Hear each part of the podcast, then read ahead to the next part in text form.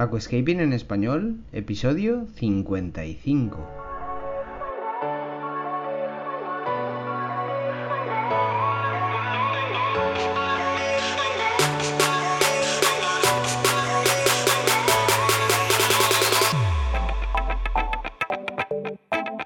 Muy buenos días a todos y bienvenidos a Aquascaping en español, el podcast de Nascapers para todos aquellos apasionados al paisajismo acuático que queréis llevar vuestro acuario a un nivel superior. Como todas las semanas, contigo, Albert Escribuela. Muy buenas a todos, ¿qué tal? ¿Cómo estamos? Espero que estéis muy bien en sus puestos, con los oídos y el tímpano bien abierto, porque estoy como cada jueves acompañando tu mañana, dándote los buenos días. Y pues bueno, si nos escuchas otro día a tal hora, pues también un saludito espero que estés muy bien. Y bueno, pues vamos a compartir pues unos minutillos, un tiempo de nuestro mundo, de aquascaping, de acuariofilia, aquascaping en español, recuerda tu, tu podcast de eh, aquascaping. Y bueno, pues eh, estamos aquí como cada jueves junto con el gallo cantando. Y pues bueno, vamos a darle a una sesión más de preguntas y respuestas, ya que pues estuvimos un tiempo muy largo ausentes en este tipo de formato y se nos han acumulado muchísimas preguntas. He de decir que cada vez sois más, tanto suscriptores como oyentes del podcast, como clientes de tienda física es una auténtica barbaridad el apoyo que nos dais. Y bueno, pues aquí estamos ofreciendo contenido junto a vosotros, ayudándoos y pues bueno, la verdad que es una alegría, es una motivación cada día, una sorpresa, pues eh, la de todo aficionado, la cantidad de aficionados que hay. La verdad es que os tengo que decir que eh, antes de ofrecer contenido y de estar más abierto a, todos vosotros, pues con los podcasts, con los vídeos de YouTube, con en general eh, las redes sociales, sí que eh, no tenía la realidad real, por así decirlo, tenía una realidad virtual, ¿no? O sea, sois muchos los aficionados, es decir, yo he estado mucho tiempo concursando y sí que ves pues la gente que participa en los concursos, pero sinceramente no tiene nada que ver. En los concursos, pues eh, a lo mejor, eh, pues a lo mejor participan 50, 60, 70 españoles, que es eh, donde yo resido, en mi país pero es una auténtica barbaridad la de gente que hay con acuarios de mucho nivel. A lo mejor podemos estar hablando de entre 200 y 300 aquascapers que tienen acuarios que podrían hacer un buen papel en los concursos. Sin embargo, optan por eh, ser felices eh, con sus acuarios en su casa para ellos y no ser felices pues con un resultado en un concurso, ¿no? Que la verdad es que también es de admirar y hay una auténtica barbaridad de aficionados que pues eh, también tienen acuario y genial. Venga, dicho esto, vamos a con la primera pregunta. Ya te digo, ya sabes cómo va esto. Tú preguntas, yo respondo y además pues me explayo un poco y te redecoro, envuelvo a la respuesta con conceptos y con cositas que te pueden interesar, ¿de acuerdo? Muy buenas Albert y equipo, ¿qué tal? Muchas gracias por toda la labor que realizáis, nos hacéis mucho más fácil todo esto y ahí va la pregunta. ¿Qué puedo hacer para combatir las puntas marrones en las hojas de las plantas, concretamente en los helechos y en la eleocharis? Muy bien, pues muy buena pregunta. Gracias a ti por estar al otro lado, escuchándonos y viéndonos. Y pues bueno, es una muy buena pregunta que pues aprovecho también para responderle a muchos otros suscriptores que pues pueden tener el mismo inconveniente. Vamos a ver. Normalmente, hoja que se hace marrón no va a volver al color natural. Eso es premisa número uno. O sea, no vamos a conseguir que esa punta, ese lado de la hoja vuelva a su color habitual, en este caso el verde, ¿no? Entonces, lo que hay que procurar y lo que hay que hacer es que las nuevas que salgan evidentemente no salgan con necrosis o con diatomeas o que la hoja pues haya perdido clorofila, etcétera. ¿De acuerdo? Entonces, evidentemente hay dos productos que te van a venir de perlas para que favorecer que la brotación salga de color verde y sobre todo que en el tiempo la longevidad de la planta mantenga el color natural y habitual. Estos dos productos son el Advance de Floris y el Green Game Plus de ADA, ¿de acuerdo? Se adicionan después del cambio de agua semanal ¿eh? Y chimpún y apañado. Pero te diré que las hojas deterioradas, que las hojas pues eh, más degradadas las retires. Las cortas desde el rizoma, desde donde nacen y solucionado, ya volverá a brotar con fuerza. Ten en cuenta que no hay ningún problema por dejar solo el rizoma, sobre todo en los helechos, en las anubias, en las bucefalandras. Hay muchas ocasiones que se nos deshacen hojas, se nos deshacen plantas o que están en un estado malo, pues tú coges, cortas todas las hojas, y el rizoma lo dejas porque de ahí volverá a brotar nuevamente la planta, ¿de acuerdo? Las hojas nuevas. Entonces, cambios de agua, cortas las hojas que no están bien, adicionas los dos productos y en cuestión de un corto periodo de tiempo ya verás cómo brotan de una manera más sana. ¿De acuerdo? Esta es la respuesta que te puedo dar para concretamente esta duda, esta cuestión, este problema que en este caso tienes en el acuario. ¿De acuerdo? Venga, pues muchísimas gracias por eh, la pregunta y por el mensajito que la verdad es que nos nutre mucho, nos llena de mucha motivación, de mucha fuerza el ver que hacemos un trabajo y es para algo, ¿no? O sea que muy agradecido. Venga, vamos. ¿Te gusta el paisajismo acuático? ¿Te apasionan los acuarios plantados? ¿Alucinas con peces, plantas, gambas y caracoles? En nascapers.es puedes encontrar todo lo necesario para montar y mantener tu propio acuario plantado. nascapers.es, tu tienda de acuariofilia online. Segunda pregunta. Esta es muy técnica. Albert, muchísimas gracias. No sé si vas a poderme responder a esta pregunta que te voy a comentar, pero pues bueno, yo la lanzo y a ver si recibo respuesta.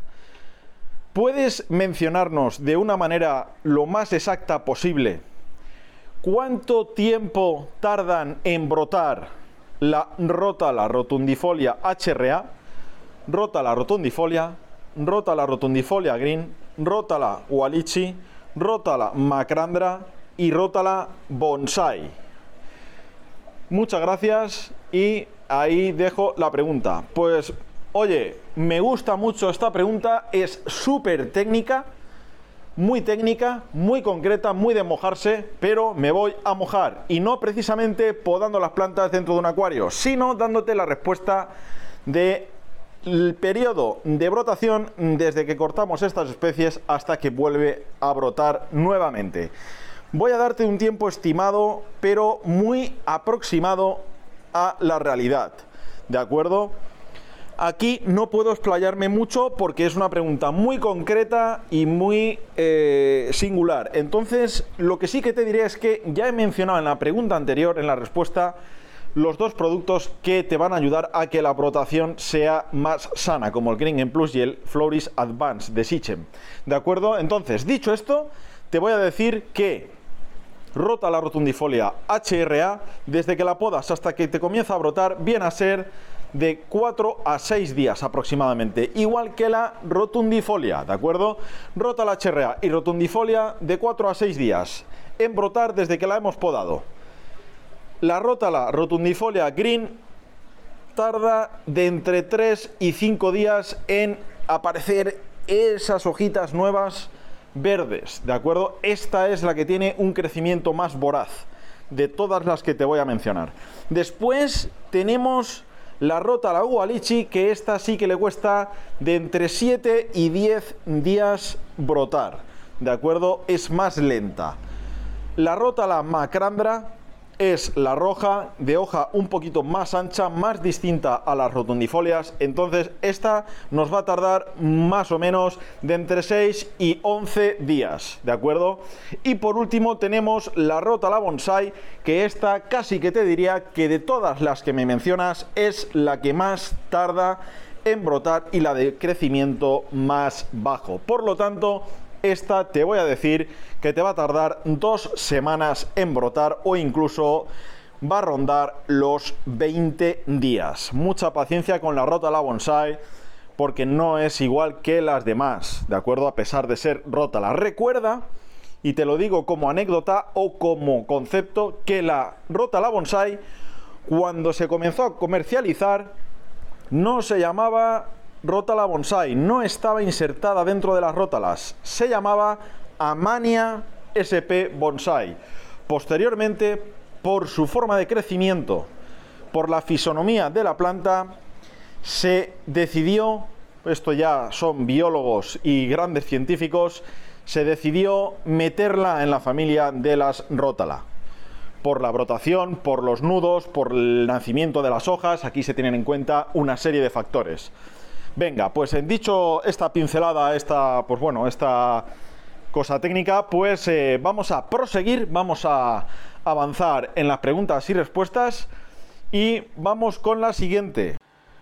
Muy buenas Albert, Luis y Jason, gracias por vuestra función tanto en podcast como en YouTube, como contestando correos, como vuestra labor comercial en Nascapers, en la tienda física.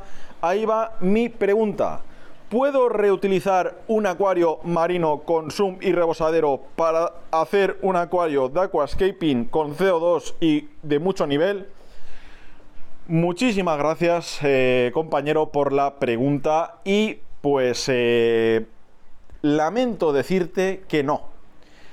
Y te voy a decir el por qué y te voy a dar una explicación y luego te diré qué puedes hacer para no gastarte tanta pasta y poder reconvertirlo. El CO2 es el gran enemigo de los rebosaderos. O te diré, te lo diré al revés. El rebosadero y el sump y la caída de agua en cascada, pues es el mayor problema y enemigo del CO2, ya que el CO2, ante cualquier fricción de agua, movimiento de agua con la atmósfera, se nos va, no se llega a disolver en el agua.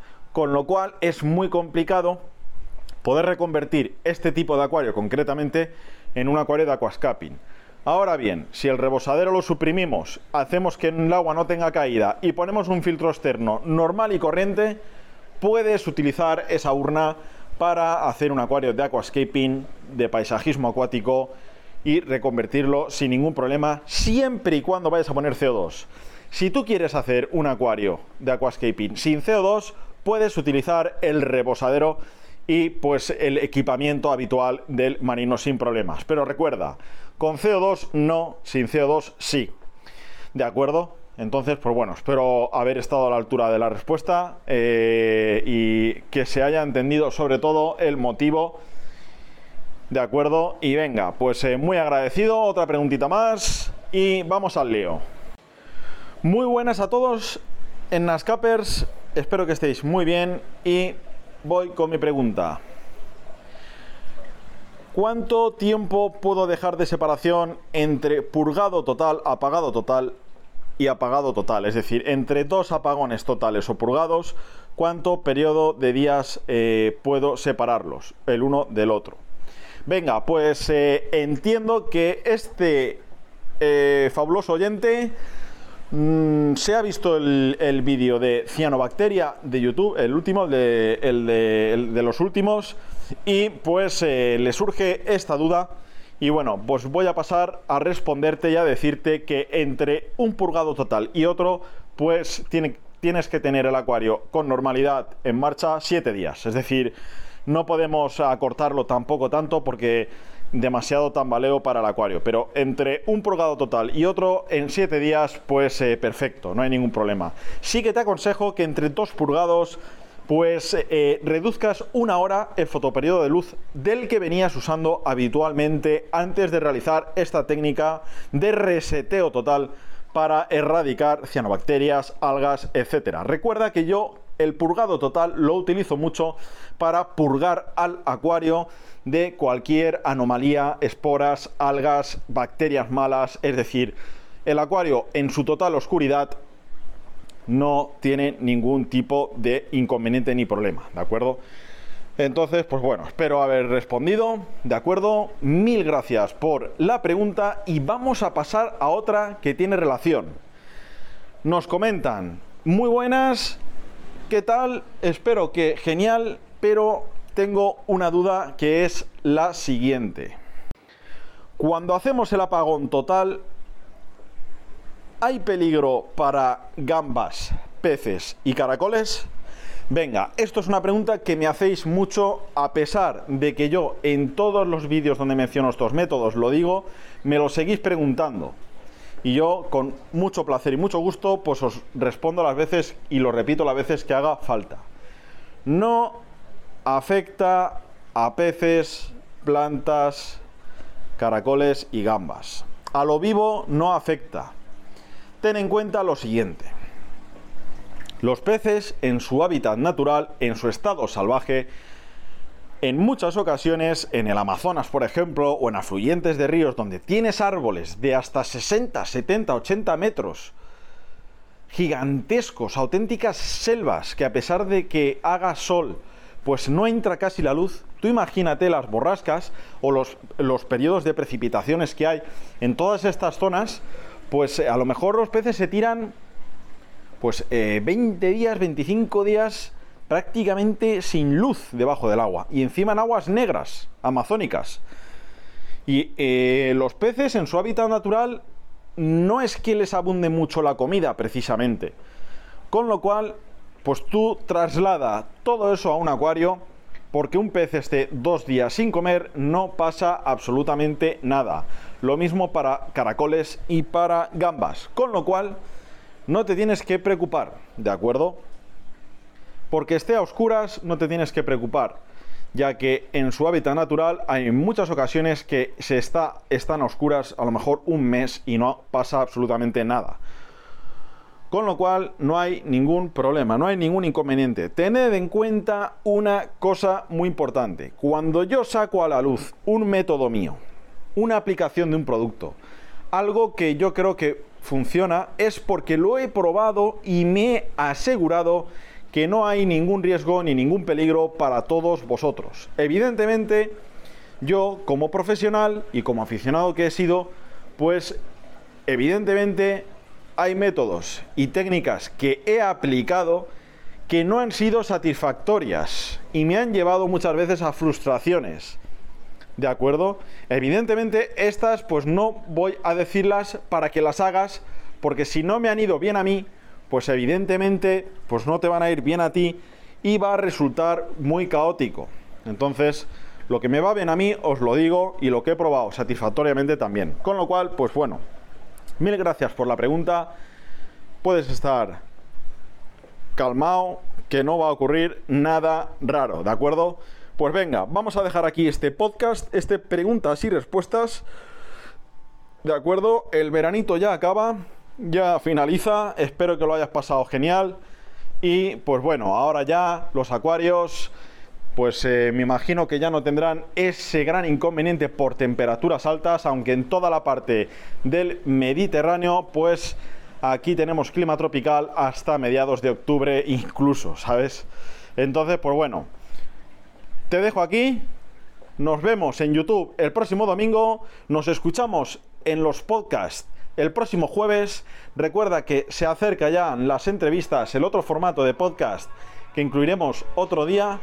Y no digo nada, lo digo todo. Nos escuchamos y nos vemos la siguiente semana. ¡Chao!